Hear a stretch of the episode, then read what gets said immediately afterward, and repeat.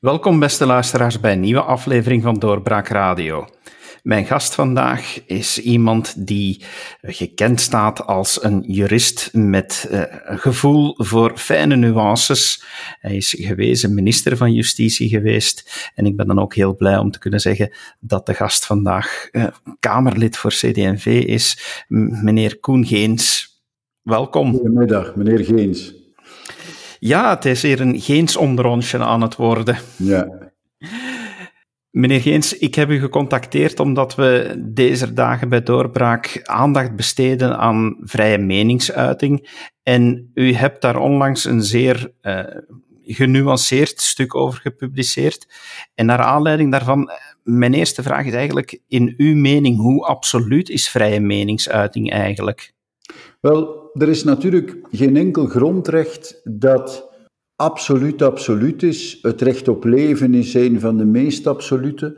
Natuurlijk, in een, in een liberale democratie, zoals velen onze democratie zien, is vrije meningsuiting wel een van de meest belangrijke negatieve vrijheden. Negatieve, dat wil zeggen, een vrijheid waarin de staat de burger niet mag hinderen, dan wanneer dat absoluut noodzakelijk is. Uh, op een legitieme manier dus, en uh, wanneer dat proportioneel is. Dus voor mij is niets absoluut, um, ook de vrije meningsuiting niet, maar als de staat een wet maakt, want de beperkingen moeten bij wet zijn, dan moet ze goed nadenken over of dit noodzakelijk is, legitiem en proportioneel. Dat is juridisch taalgebruik, maar het helpt wel wanneer een rechter later uh, die kwestie moet toetsen, een grondwettelijke rechter bijvoorbeeld.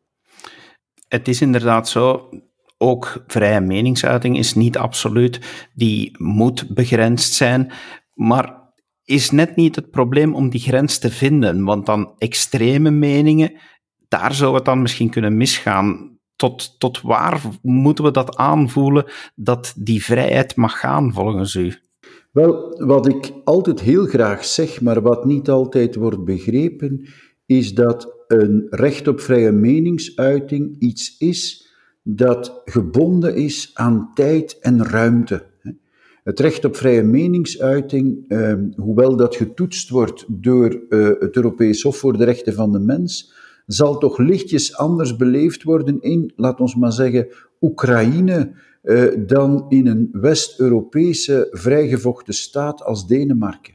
Um, om van Indië te zwijgen, he, die ook onderworpen zijn aan het U N O-verdrag voor de rechten van de mens, of om te zwijgen van Zuid-Afrika, en we kunnen zo verder gaan.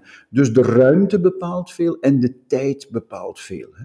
Ik herinner mij mijn lieve grootmoeder, die nu uh, honderdtwintig zou geweest zijn, en die aanstoot nam aan het liedje van Urbanus, um, een bakje vol met stro. En dat was oprechte aanstoot. Zij was daar ziek van, ja. Maar die dame was geboren op een heel ander moment dan ik. Ik vond dat een geestig liedje. Hè. Um, maar ik durfde het haar niet zeggen. Dat wil zeggen, um, v- rechten en vrijheden zijn tijdsgebonden. Hè. Um, het Europees Hof voor de Rechten van de Mens dacht anders over homoseksualiteit en transgenderschap in negentienhonderdvijftig dan vandaag in tweeduizend eenentwintig. Dus denken dat men dat op een definitieve manier kan regelen en beheersen is onjuist. En de toets van de rechtspraak is precies, hè, meestal dus van hogere rechters, het aanvoelen van hoe de maatschappij geëvolueerd is Um, op wat men vroeger zou genoemd hebben zedelijk en wat men vandaag moreel vlak zou noemen. Hoe ze geëvolueerd is op religieus vlak. En uh, je kan niet anders dan in een bepaalde context beslissen wat kan en wat niet kan. Um, als je dat niet wil zien, dan um, ben je blind. Wat is het probleem vandaag? Dat die samenlevingen in elkaar uh, geschakeld zijn. We hebben heel veel mensen met een andere cultuur die naar onze cultuur gekomen zijn. En die met hun cultuur van thuis gekomen zijn. Stel u voor dat mijn grootmoeder in uh, negentienhonderdzesentwintig verhuisd zou zijn naar Indië. Wat een culturele clash zou dat gegeven hebben. Dus je zit met dat... dat uh, je verplaatst eigenlijk uh, culturen uh, en je organiseert binnen dezelfde landsgrenzen een, een soort clash of civilizations. Homoseksualiteit was bij ons in negentienhonderdzeventig, ik weet waarover ik spreek, want Wilfried werd uit het sportpaleis gefloten, was in negentienhonderdzeventig niet aanvaard. En vandaag zegt het Vlaams Belang dat de moslims, excuseer mij voor het woord, een beetje achter zijn, omdat zij nog niet helemaal met homoseksualiteit kunnen leven. Ja, uh, ik heb geen oordeel daarover. Ik zeg alleen dat ik weet dat het in mijn jeugd iets was dat niet volstrekt aanvaard was. Um, en we hebben drie of vier jaar geleden de transgenderwet gestemd. Wel, uh, ik heb toen van heel wat oudere collega's uh, uit mijn faculteit en mijn universiteit kwaaie brieven gekregen van wat heb je nu gedaan? Dus omdat ze uit een andere tijd komen. Dus dit is niet zo gemakkelijk om te zeggen, dat is het nu. Dat is het nooit. Dat geeft inderdaad al een heel duidelijk beeld uh, wat u daar schetst, want ja, dat betekent ook dat je, dat je op die manier moet interpreteren en dat je beter kan begrijpen waarom dat we nu eigenlijk wel zeggen dat zaken zoals racisme en xenofobie, dat die niet zomaar kunnen en dat daar, dat daar grenzen aan gesteld worden.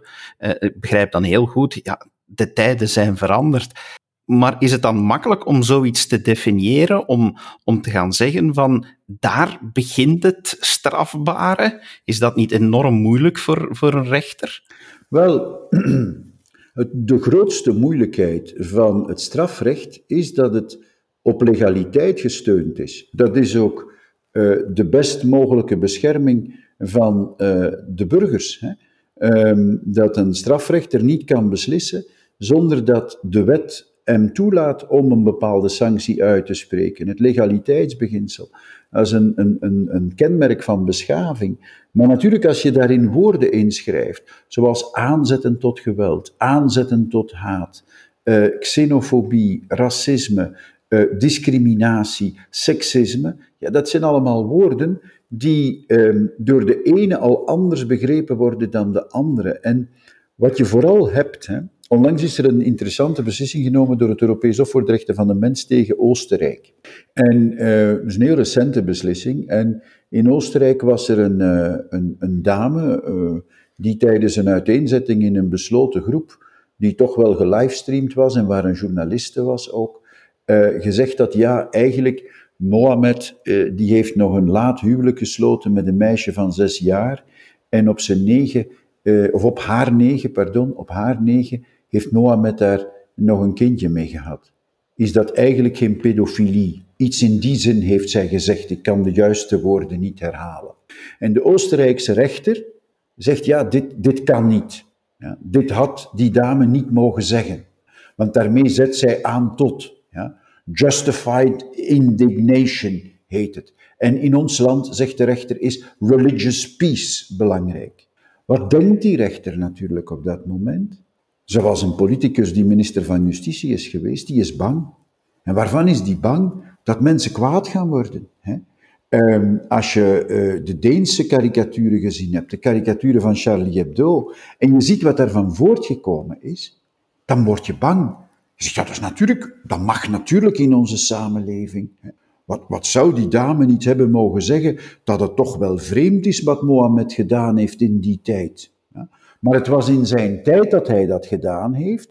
Dus ik zou nu niet gezegd hebben, is dat geen pedofilie? Ik zou wel gezegd hebben, dit is in onze tijd totaal onbegrijpelijk wat daar gebeurde. Ik zou het woord pedofilie niet gebruikt hebben. Maar ik begrijp wel dat iemand anders dat doet. En ik kan moeilijk zeggen dat ik dat niet binnen de grenzen van de vrije meningsuiting vind vallen. Maar ik begrijp anderzijds wel mensen die bang worden op dat ogenblik. Zeggen, oh, wat een reactie gaat dat geven?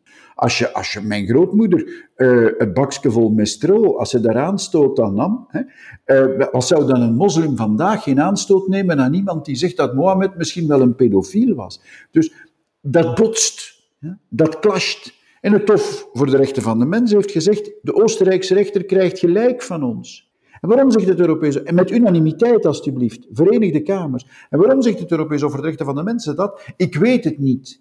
Maar ik weet zeker dat zij de religieuze vrede in Europa willen bewaren. Want wij leven, ik heb dat ooit voor het Europees Parlement gezegd na de aanslagen in Maalbeek en Zaventem. Ik mocht er samen met Jan Jambon gaan spreken. En ik herinner me nog, er was een dame, een, een Italiaanse, die zei, meneer de minister, u, u hebt hier een vreselijk land. Ik heb vorige week na de aanslagen de auto genomen en ik ben in één trek naar Italië gereden. Dit is een barbaars land. Dat hier zoiets kan gebeuren. Ik heb tegen die dame gezegd, ik ben oud genoeg om mij um, de moord op Aldo Moro te herinneren, mevrouw.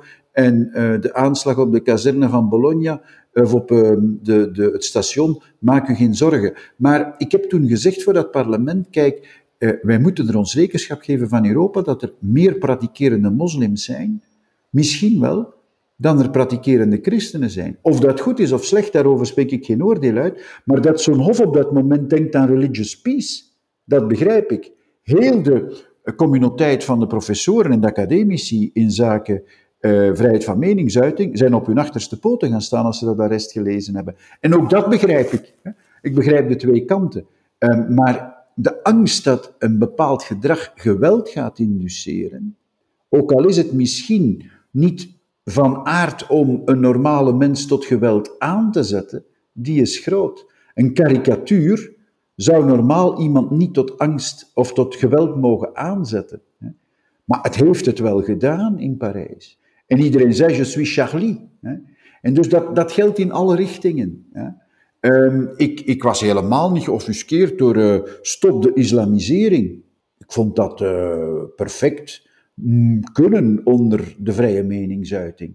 Maar ik begrijp wel ergens iemand die denkt, oei, dat, dat zou geweld kunnen uitlokken. Dus heel de tijd is dat moeilijk. En daarom pleit ik heel sterk, ook in mijn um, opinie onlangs, om dat over te laten aan rechters die daar veel mee bezig zijn.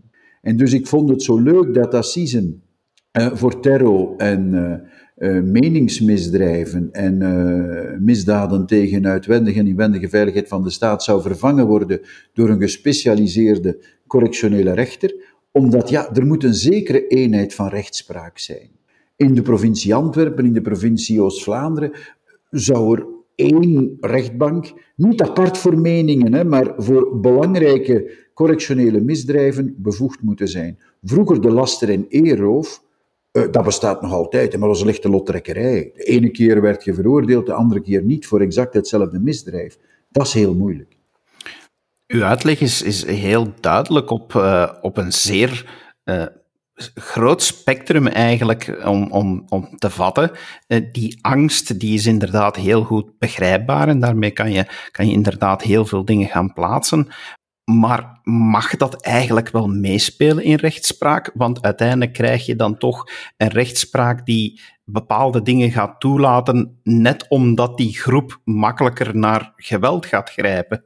Ja, ik heb niet gezegd dat ik die rechtspraak goedkeur. Ik heb alleen gezegd dat ik ze begrijp als beleidsman. Uh, en wat een rechter doet op zo'n moment, als hij niet oppast, is beleid voeren. Hij zegt, oei, ik ben hier de laatste om te oordelen. Ja? En als ik dit toelaat, wat ik misschien wel zou moeten doen, ja? Of het nu stop islamisering is, of die pedofilie van Mohammed, of een karikatuur, wat ik misschien wel zou moeten doen, misschien komt daar wel geweld van. Ja? Dus die is bang. Ja. En dat betekent dat je in een samenleving, ook als ze multicultureel is, ja, een cultuur moet creëren die toelaat om daarover te spreken en niet noodzakelijk te polariseren.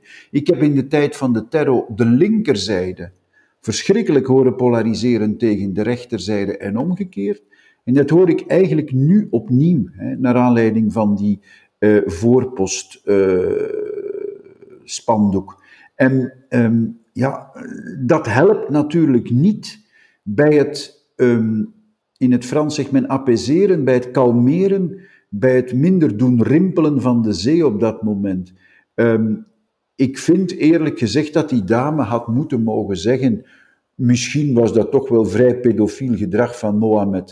Ik zou dat woord niet gebruikt hebben, maar het is een wijze van zeggen. Als je dat niet zegt voor... Um, een, een zaal van, uh, van honderdduizend mensen, dan moet dat kunnen geplaatst worden door een journalist. En ik vind ook dat die voorpostmensen dat spandoek mochten dragen, uh, voor alle duidelijkheid. En dat de rechter dat had mogen billijken. Um, maar ik weet hoe delicaat het is en dat probeer ik over te brengen. Maar als jurist zeg ik in beide gevallen, de rechter heeft zich vergist. U bent ook... ja, ergens toch, toch een aarzeling aan het formuleren ook over die eventuele grondwetwijziging van artikel honderdvijftig, waar nu over gesproken wordt. Hoewel u daarnet zegt, ja, misschien moet dit toch aan een gespecialiseerde correctionele rechtbank overgelaten worden. Waarom dan die wijziging of waarom dan die aarzeling om dat, dat grondwetsartikel te herzien? Wel, um, ten eerste uh, vond ik het heel belangrijk dat... Um, die grondwetswijziging werd aangenomen als ze zou gebeuren door alle democratische partijen. Omdat we die allemaal nodig hebben op zo'n moment. Je kan dit niet tegen een bepaalde zijde van het politiek spectrum doen. Je moet dat samen doen. En uh, ik heb dat ook in mijn blog geschreven. Ik heb de woede van uh, de rechterzijde, de democratische rechterzijde, destijds uh, Peter De Roover, tegen uh, wat er gebeurd was in Rouen, vergeleken, mutatis mutandis, met de woede die een bepaalde linkerzijde nu heeft tegenover Voorpost.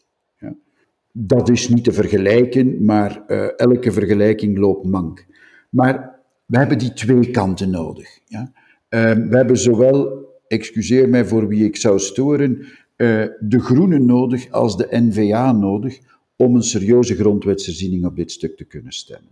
Ik kan met de stemmen van de P V D A en het Vlaams Belang daarvoor niet veel doen, omdat elke grondwetsherziening die van één kant komt door de andere gaat beschouwd worden als een aanslag op hun rechten. Dus een, een democratische samenleving die vreedzaam wil zijn, moet daarvoor alle democratische partijen verenigen. Ten tweede, uh, ja... vind ik het, ik heb dat al bij herhaling gezegd, eigenlijk nonsensicaal om dat assiseproces Maalbeek Zaventem te voeren. Ik heb een heel grote eh, kazerne van de NAVO afgehuurd om eh, die eh, zeshonderd of duizend burgerlijke partijen in te krijgen in een van de volgende jaren, maar dat dat ook nog een assiseprocedure moet worden met zesendertig, achtenveertig of zestig juryleden die permanent beschikbaar zijn of in vervanging klaarstaan, dat is niet aangepast aan de noden van de tijd. Dat had men allemaal samen moeten inzien. En dat was de geest van honderdvijftig te wijzigen, dat ook de terrorprocessen minstens um, een graad zouden zakken naar een normale rechtbank, maar een gespecialiseerde. Ja. En dan had ik natuurlijk twee vliegen in één klap, want dan had je ook die meningen misdrijven voor zo'n relatief gespecialiseerde rechtbank kunnen brengen, ja, die uniek is in dat rechtsgebied, die al die zaken krijgt en die dus een beetje onder controle van het Hof van Cassatie, ja, een eenheid van rechtspraak kan vestigen. Daar geloof ik nogal sterk in, omdat de mensen niet kunnen verstaan waarom het hier A en daar B is. Het is belangrijk dat dingen die zo gevoelig zijn in een democratische samenleving, dat die een beetje convergent behandeld worden. Dat waren mijn, mijn redenen om uh, mij hier uh, tegen te verzetten. Um, en in afwachting uh, is er natuurlijk een beetje een lacune, dat is waar, maar het heeft die rechter in Mechelen niet verhinderd om zich bevoegd te verklaren en het toch te verbieden. We moeten dus zien dat er toch voor de rechtspraak nog wel een zekere ruimte is. En er is geen enkel hof van assisen dat niet kan worden samengesteld vandaag om zo'n meningenmisdrijf te berechten. Alleen, de parketten doen dat niet graag, niet alleen omdat het assisen is, maar ook omdat het een heel lastig misdrijf is. Ik sprak daar straks van laster en eerroof. De rechtbanken houden niet van misdrijven van laster en eerroof. Omdat waar begint en waar eindigt dat? En wanneer is dat pers en wanneer is dat geen pers? Waar begint het persmisdrijf? Ja? En uh, bijvoorbeeld uh, de dame of de heer die uh, Voorpost berecht heeft in Mechelen, zei dat dat spandoek een persmisdrijf was. De meeste mensen zouden dat niet denken. Hè? Is een misdrijf op sociale media een persmisdrijf? Ja? En, en, en gaan we dan alle haatspraak en alle, hè, die, die daarop voorkomt. Dus dat, dat, dat is een hele brede scala waarvan ik denk dat we toch goed moeten nadenken wat we doen, ook Europees, voor we dit uh, zomaar um, evident vinden. Dus ik vond rust en kalmte op dit stuk uh, belangrijk. Voorpost kwam na de plannen van de regering. Hè. De plannen van de regering dateren van voor Voorpost. Het is wat jammer dat het geval Konings en Voorpost midden in dat debat gevallen zijn, want dat heeft de polarisering alleen maar doen toenemen. U zegt net, we moeten dit ook Europees aanpakken. In maart tweeduizend negentien kwam die discussie ook al naar boven, want dit is een discussie die, die regelmatig naar boven komt, omdat ze zo moeilijk is en genuanceerd is. Het is die nuance die het volgens mij ook wel moeilijk maakt. En u zei toen, ja, we moeten die hate speech strenger aanpakken, maar u zei toen ook al, ik ga hierover praten met mijn Europese collega's. Is dat nog altijd iets wat gebeurt? Is dat toen gebeurd? Ja. Want... Wat, wat zo is, is dat inmiddels uh, de Europese uh, Unie hè, een Digital Services Act heeft genomen. Hè. Dus een, een, een wet, als u wil, een Europese wet op digitale diensten, die dus uh, de Europese autoriteiten en ook de nationale autoriteiten de mogelijkheid geeft binnenkort hè, om aan de providers van Twitter, van Facebook enzovoort te vragen, verplichtend, want nu is dat allemaal bewijzen van, hoe zou ik zeggen, uh, uh, ethische code, maar verplicht te vragen, u moet die hate speech verwijderen van het net. Uh, natuurlijk, dat vraagt een enorme monitoring. Um, en er is ook een darknet, hè, uh, enzovoort. Maar ik geloof wel, als je nu ziet dat meneer Trump uh, twee jaar niet op Twitter mag, hè, dan zie je wel dat dit een heel speciaal um, probleem is. En te lang hebben de providers gedacht dat zij alleen maar een kanaal waren, zoals een telefoontoestel, langs waar je een verboden mening kon geven. Ze beginnen in te zien dat ze daar een verantwoordelijkheid hebben, maar Europa heeft hen nu wel op die verantwoordelijkheid gewezen. En ik denk dat dat uh, dringend noodzakelijk was. Voor de rest blijft dat, als je naar het, het strafrecht pur sang kijkt binnen Europa, een moeilijk domein om te convergeren, precies omdat de gevoelens zo verschillend zijn. Maar dat internet, dat zou nu onder controle moeten geraken. En ik denk wel dat dat een belangrijk gegeven is. Als je ziet wat we daar allemaal meemaken de voorbije tijd, ook in verband met seksuele misdrijven, kinderen enzovoort, ben ik wel blij dat men stilaan dat probleem bij de horens vat. Als we het kunnen vatten, hè, want de techniek en de technologie gaan zo snel, dat ik mij niet te veel illusies maak dat we dat helemaal onder controle kunnen krijgen, tot mijn spijt. Maar ik ben, ik ben te veel een controlfreak, dus vrijheid is belangrijk en ik wil ze wel laten bestaan, maar ik heb toch liefst dat ze goed gebruikt wordt. Ik denk dat dat inderdaad een, een wijze raadgeving is en dat we eh, uit dit gesprek zeker kunnen leren dat, dat, er terecht, dat u terecht zegt, eh, even opletten, niet in volle polemiek eh, zulke zware beslissingen nemen, tijd nemen om goed na te denken over, over alle democratische partijen heen. Meneer Geens, ik dank u hartelijk dat u die toelichting hebt gegeven hier in de podcast. Dank u, graag gedaan. En u, beste luisteraar, dank u wel dat u geluisterd hebt en, en dat u blijft luisteren naar onze podcast. Hopelijk tot een volgende keer. Dag. Dit was een episode van Doorbraak Radio, de podcast van doorbraak punt b e. Volg onze podcast op doorbraak.be slash radio of via Apple Podcasts, Overcast of Spotify. Bezoek ook onze website op doorbraak punt b e en steun ons door een vriend te worden van Doorbraak.